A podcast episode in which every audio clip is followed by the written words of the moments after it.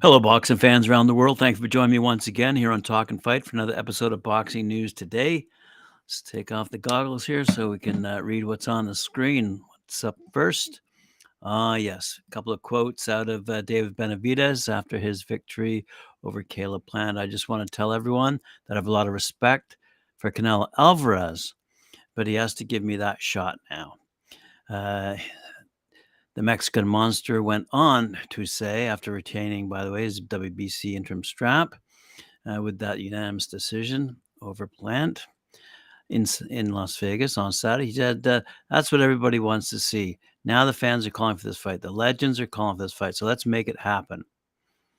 Uh, I want, I want, I want you to know there was a, a lot said between us, meaning him and Caleb Plant, but in the end, we settled it like men. I'm happy we gave the fans the best rivalry of the year or last five years. I'm just very happy. So let's see if uh, Alvarez picks up that glove. Now, a um, couple of stories here from Charles Brun over at Boxing News 24, one of my favorite writers in the boxing world.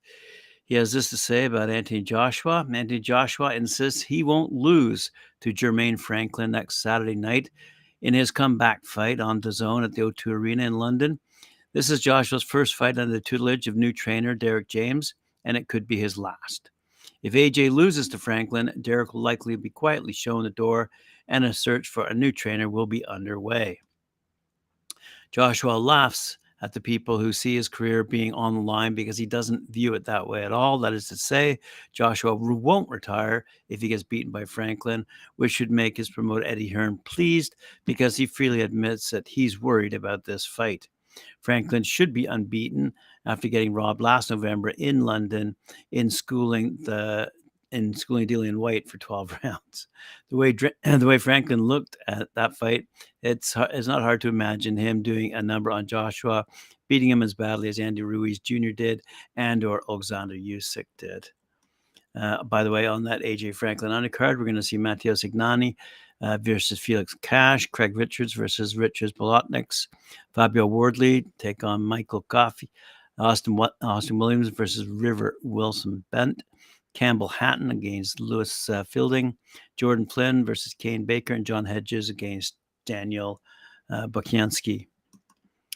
Um, said Joshua, here we have my next opponent, Jermaine Franklin, who I'll be facing. I think it's good he's getting opportunity because every fighter deserves an opportunity.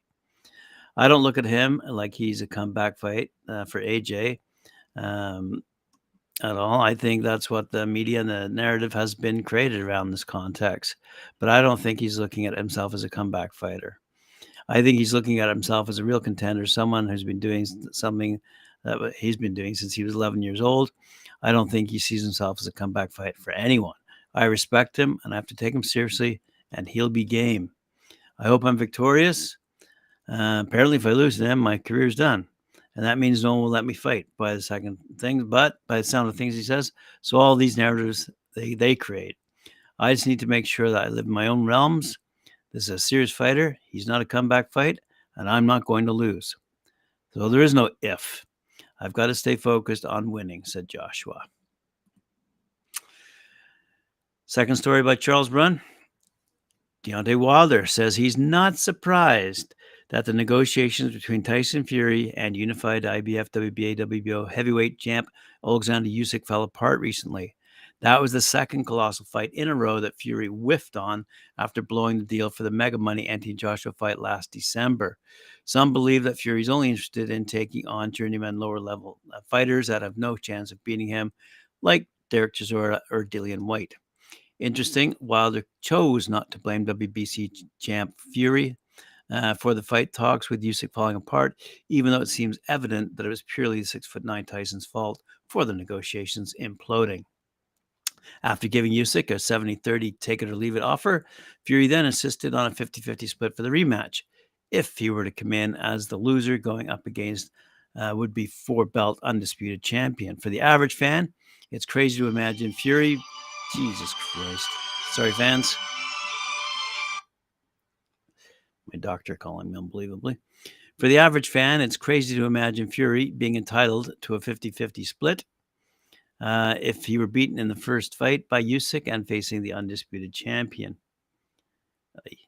All right, do not disturb. Thank you.